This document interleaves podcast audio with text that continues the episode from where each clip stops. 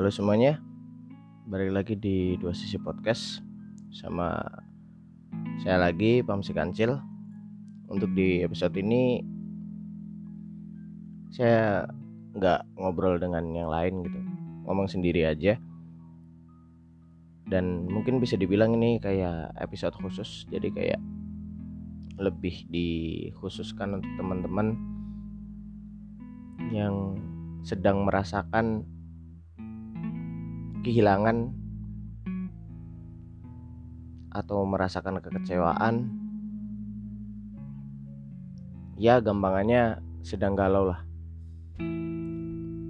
Atau mungkin yang bisa lebih dalam lagi adalah sedang jatuh sejatuh-jatuhnya gitu. Ya sama kok. Kita sama kita nggak sini kita nggak selalu sendirian gitu. Kita sebagai manusia itu bukanlah seperti yang ada di lagunya Blackpink yang Love Sick tuh kalau misal teman-teman udah dengar tuh kan. We are born to be alone. Buat aku nggak setuju. Meskipun oke okay, itu bisa dibilang lagunya asik gitu untuk didengar tapi untuk dari hal itu buat aku nggak setuju gitu karena yang aku dapati selama ini tidak ada seorang pun di dunia ini yang dilahirkan benar-benar sendirian. Mungkin teman-teman merasa kayak enggak kayaknya memang aku tuh dilahirkan menjadi orang yang sendirian tidak begitu teman-teman. Mungkin kita belum ketemu dengan teman yang cocok atau benar-benar teman yang bisa mengerti kita. Tapi itu tadi, belum.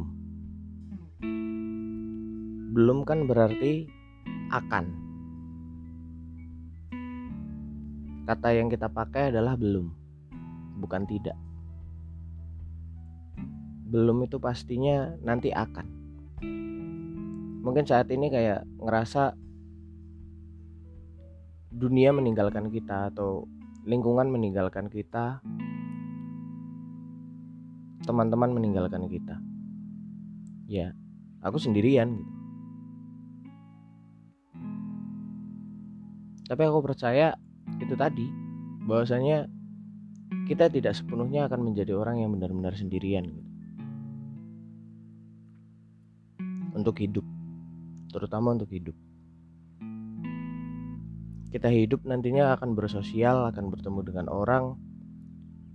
Ya mungkin sekarang kita belum ketemu dengan orang-orang yang cocok sama kita, orang-orang yang bisa kita percaya, dan orang yang bisa balik mempercayai kita. Mungkin belum, belum. Tapi aku percaya nantinya pasti akan.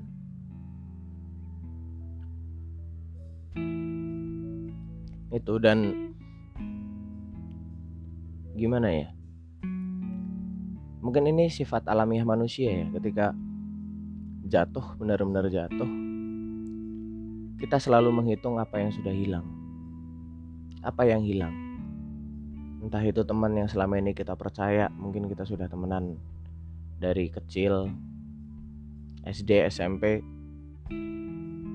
atau justru malah lebih dari masa kanak-kanak ketika kita masih balita ketika kita sudah temenan sama dia sampai di masa kita sudah mulai menginjak masa dewasa dia tiba dia tiba-tiba hilang atau dia tiba-tiba mengecewakan kita. Dan itu yang sel selalu kita hitung jadinya gitu ketika dia hilang kita hitung oh temanku yang ini hilang. Teman masa kecilku hilang. Dia telah mengkhianatiku kemudian lagi teman-teman SD ku pada ke mana ya? Teman-teman SMP ku pada ke mana ya? Teman-teman SMA aku pada ke mana ya? Menghitung hitung semua yang hilang. Tanpa disadari kita berada di sebuah pojokan. Sebuah sudut yang itu menggelapkan mata kita sehingga kita tidak sadar bahwasanya di belakang kita sebenarnya ada hal-hal yang masih tersisa di dalam diri kita atau ada hal-hal yang ada di sekitar kita yang masih ada untuk kita. Kita terlalu sering ketika jatuh menghitung yang hilang dan lupa menghitung ulang apa yang masih kita punya. Berusaha menjaga supaya yang hilang itu kembali, tapi lupa menjaga apa yang masih ada, apa yang masih tersisa. Ya, itu sih kebanyakan dan yang aku alami juga seperti itu dan ketika teman-teman atau orang-orang yang aku temui cerita soal permasalahan hidup kan selalu berputar di situ. Selalu menghitung yang hilang tanpa menghitung ulang apa yang tersisa. Dan lagi, seperti yang mungkin teman-teman udah pernah uh, dengar atau mungkin pernah baca lah. Soal realita bahwasanya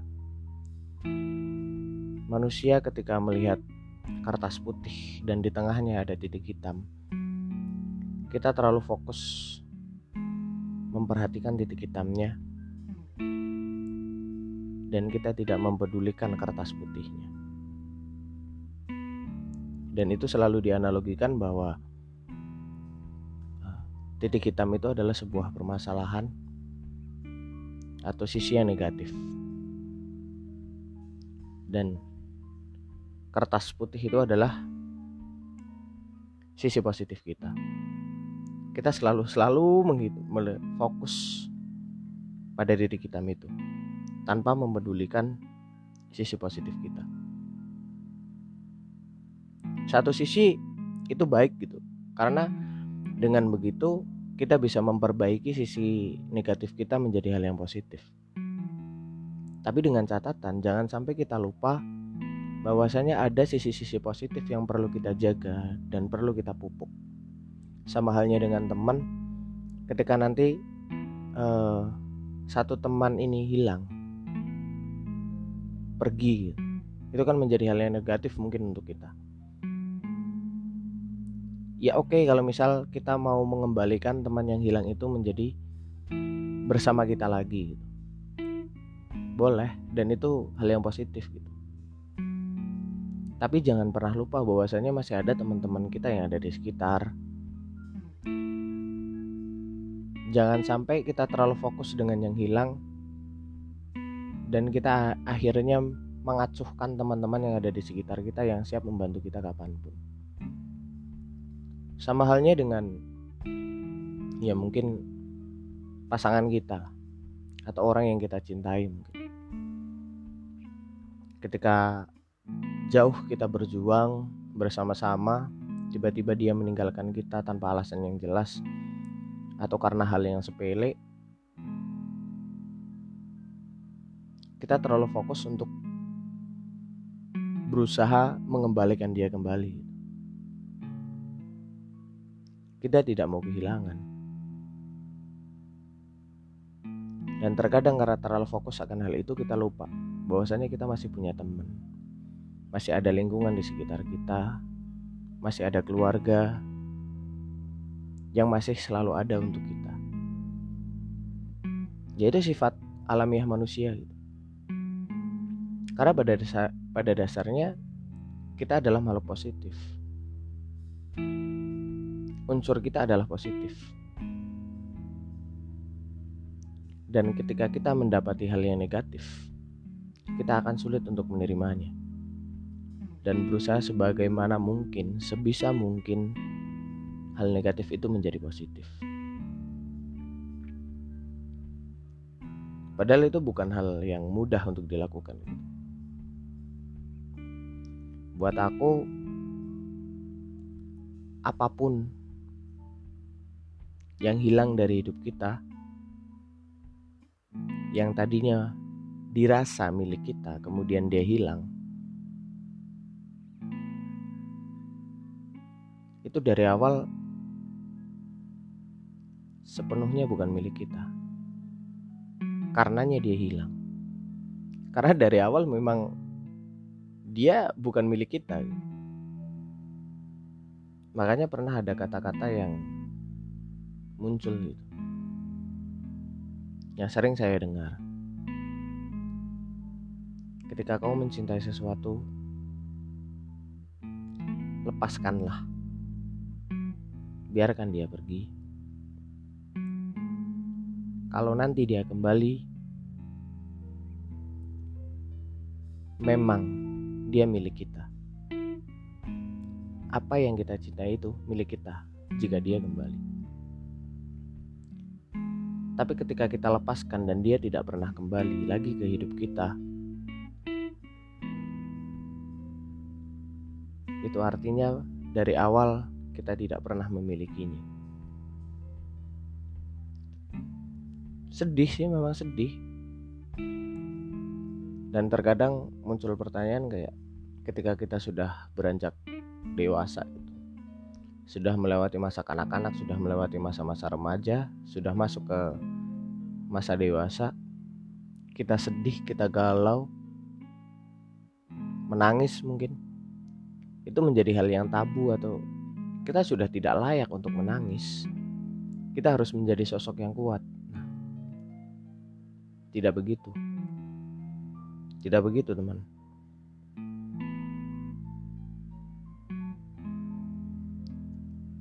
Orang yang menangis bukanlah orang yang lemah. Karena fakta psikologinya, orang yang menangis adalah orang yang kuat. Dan orang yang tidak bisa menangis adalah orang yang lemah. Itu fakta psikologi. Mungkin teman-teman bisa nanti cari di Google fakta psikologi tentang menangis. Kalian akan menemukan itu. Saya jamin.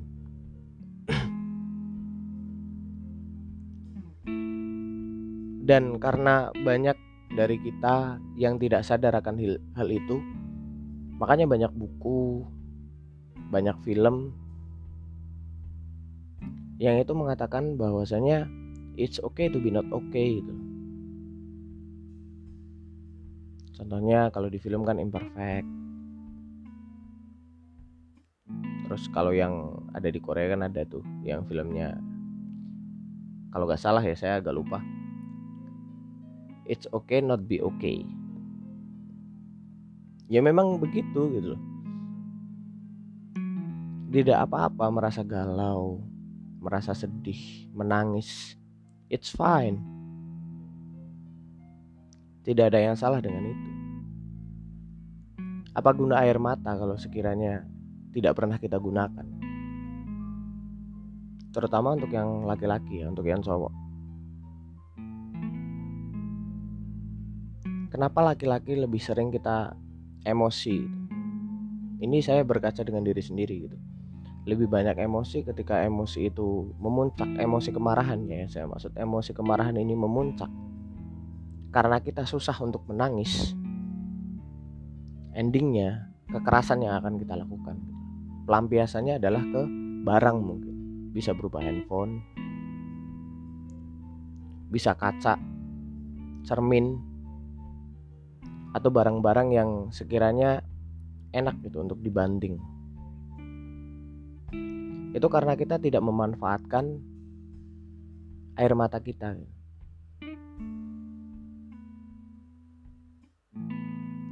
dan kita harus jujur gitu kita harus sadar dengan fakta realita bahwasanya perempuan adalah makhluk yang kuat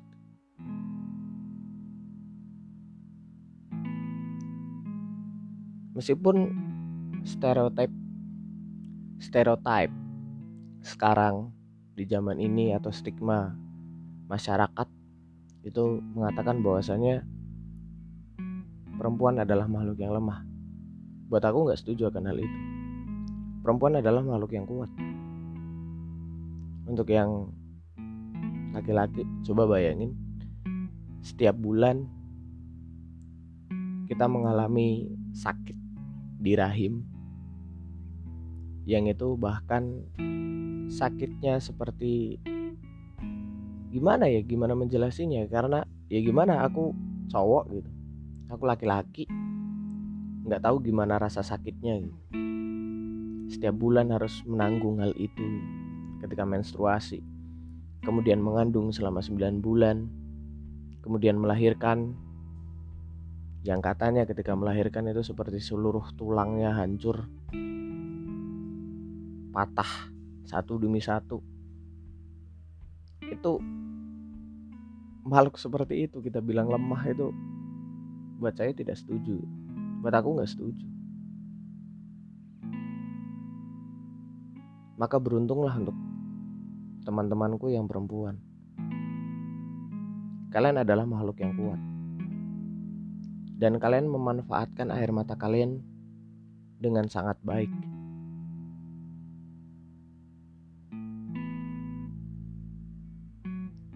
Karena buat aku menangis itu menjadi sebuah obat.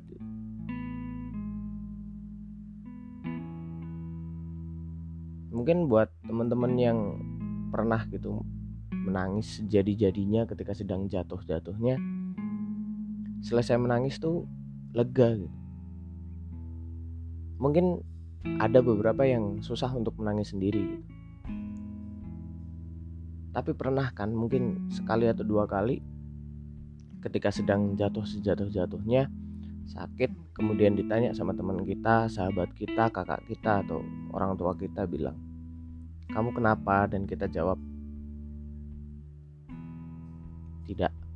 Aku tidak apa-apa."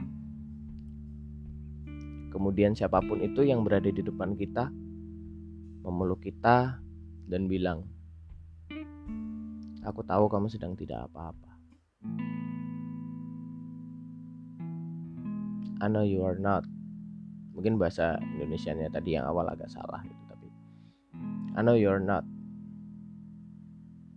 Dan otomatis air mata kita keluar dan kita menjadi menangis sejadi-jadinya di dalam pelukannya. Mungkin yang belum pernah coba bayangkan hal itu. Ketika kita sedang jatuh sejatuh-jatuhnya, ada orang yang peduli sama kita, tahu bahwasanya kita sedang tidak baik-baik saja, memeluk kita dan membuat kita menangis sejadi-jadinya. Selesai dari itu, selesai dari tangisan kita. Setidaknya mungkin tidak sampai 100% gitu. Bisa menghilangkan beban kita itu tidak sampai 100% mungkin. Tapi setidaknya akan lebih dari 25%. Beban kita akan berkurang. Dan persentase 25% itu itu kan sudah seperempat. Dan itu cukup untuk membantu kita setidaknya tenang. Dan ketika kita sudah tenang, kita mulai bisa berpikir kembali dan kita bisa mengatur ulang apa yang harus kita lakukan.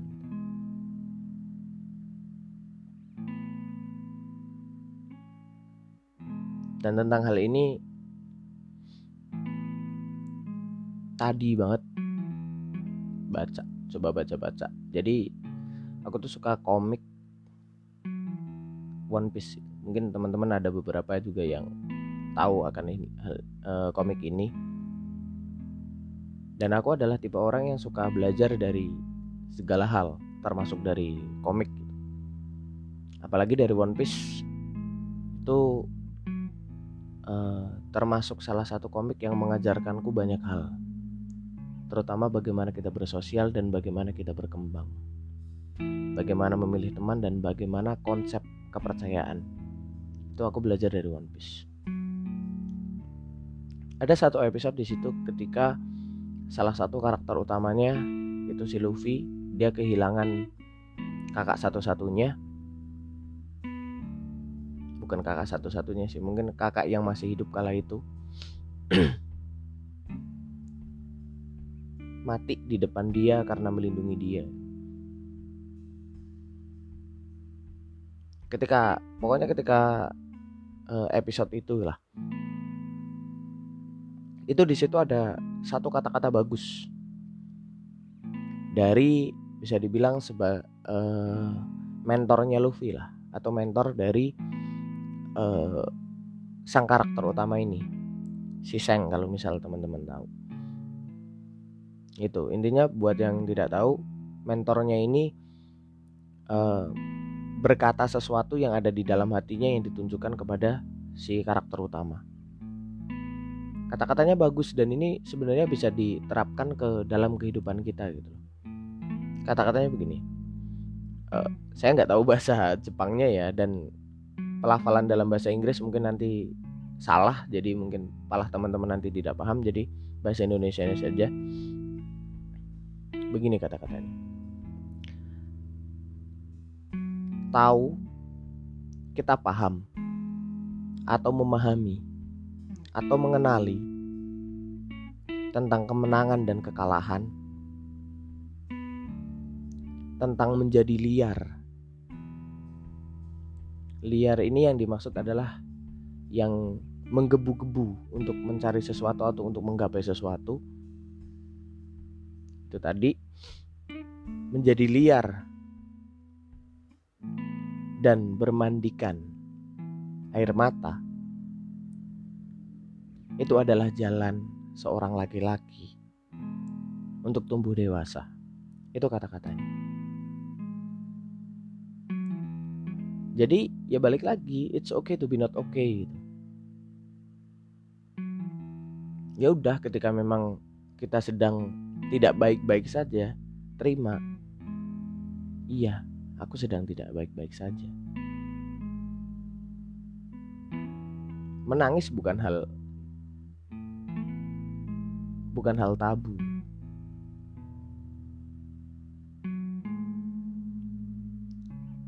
Karena dengan hal itu ketika kita bisa jujur dengan diri kita ada banyak pintu yang nantinya bisa terbuka dalam segala hal. Mungkin uh, teman-teman juga pernah dengar tentang waktu akan menyembuhkan semua luka. Mungkin beberapa dari teman teman-temanku yang dengerin ini setuju dengan perkataan itu gitu.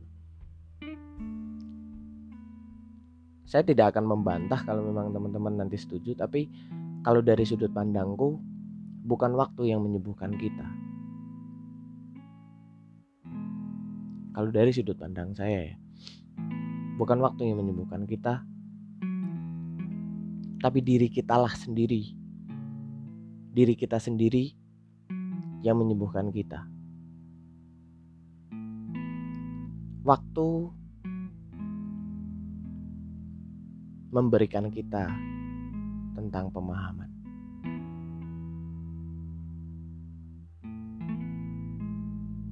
Semakin kita jauh berjalan, semakin lama kita menjalani kehidupan, kita akan semakin paham konsep dari kehidupan itu.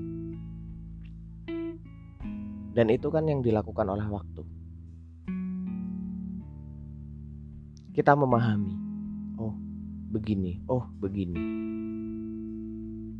Jadi bukan waktu yang menyembuhkan kita tapi diri kita sendiri yang menyembuhkan kita dengan kita paham kenapa kau aku demikian.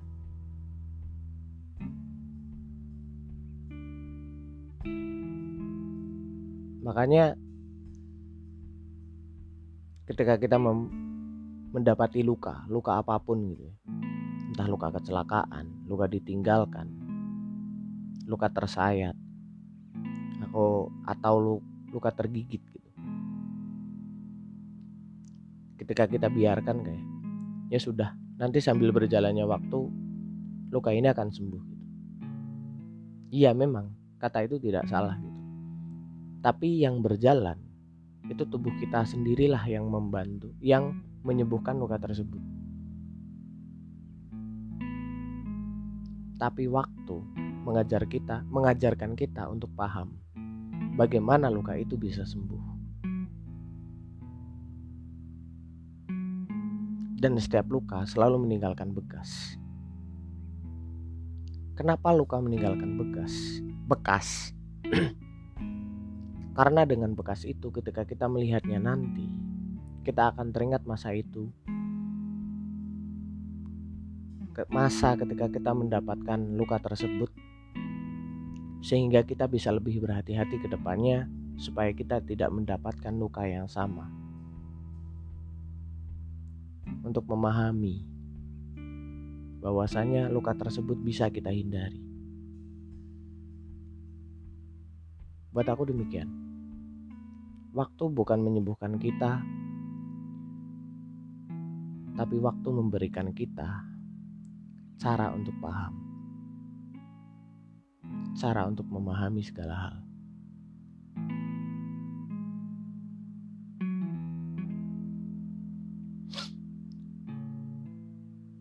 Begitu teman-teman. Jadi apa pun ya, apa pun yang sudah terjadi, ya sudah gitu. What is done is done apa yang sudah terjadi tidak mungkin kita ya udah udah terjadi tidak mungkin bisa kita kembali ke masa itu untuk memperbaikinya kan tidak mungkin. Ya udah terjadi ya udah terjadi. Tak perlu kita sesali. Tak perlu kita sesali dalam banget terlalu dalam sampai kita lupa untuk berjalan. Yang sudah terjadi ya sudah. Ambil hikmahnya, ambil pelajarannya, pahami bagaimana itu bisa terjadi, tanamkan dalam diri kita supaya nantinya kita tidak akan melakukan hal yang sama.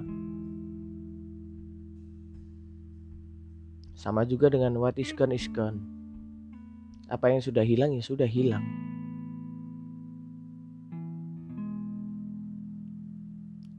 Akan susah untuk kita kembali cari gitu untuk kita cari lagi itu akan susah. Apalagi hancur.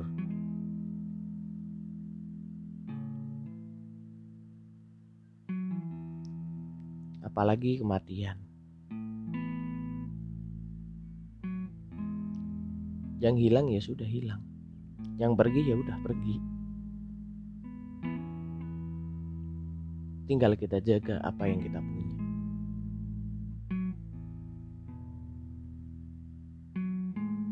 kita sama kita kita sama-sama manusia. Kita memiliki perasaan yang sama. Kita sama-sama pernah jatuh. Kita sama-sama pernah bahagia.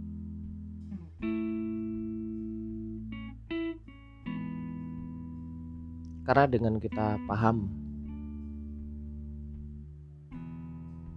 bagaimana rasanya sedih, bagaimana rasanya jatuh.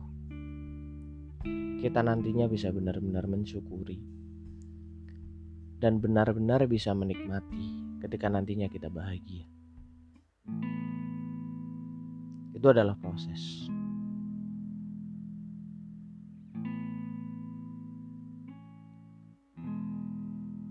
Mungkin kalau kita lihat sejarah tentang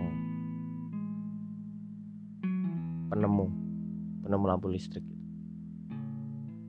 Thomas Alva Edison kan yang kita tahu yang kita pelajari.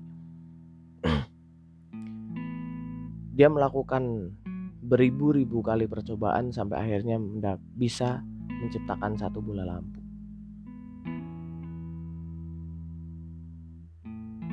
Ada beri, beratus kali beribu kali dia gagal.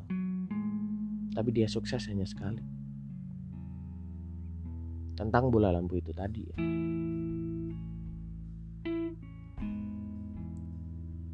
Jadi ketika nantinya kita gagal, coba kita ubah pola pandang kita dengan oh, aku gagal. Oh, aku gagal lagi. Oh, aku gagal lagi. Ubah pandang kita bahwasanya oh, aku gagal lagi. Berarti aku semakin dekat dengan kesuksesanku oh aku gagal lagi oh berarti aku semakin dekat ke, dengan kesuksesanku gitu. Coba ubah mindset kita dengan demikian gitu. itu mungkin akan membantu untuk meringankan kita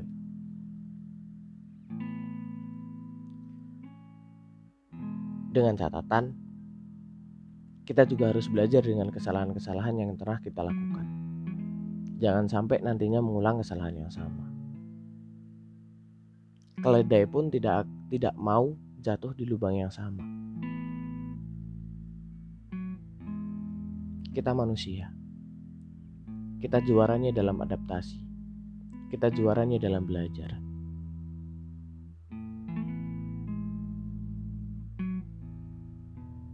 Jadi, manfaatkan kelebihan itu untuk selalu belajar dengan hal-hal yang atau dengan kesalahan-kesalahan yang pernah kita lakukan. Begitu temanku. Jadi jangan pernah merasa sendirian dan jangan takut untuk sedang tidak apa-apa. Jangan takut untuk jatuh. Karena dengan jatuh kita belajar untuk bisa berdiri lagi. Sekian mungkin untuk episode kali ini. Terima kasih sudah mau mendengarkan. Saya Pamsi Kancil. Sampai jumpa di episode selanjutnya. Pesan saya, it's okay to be not okay. Sekian.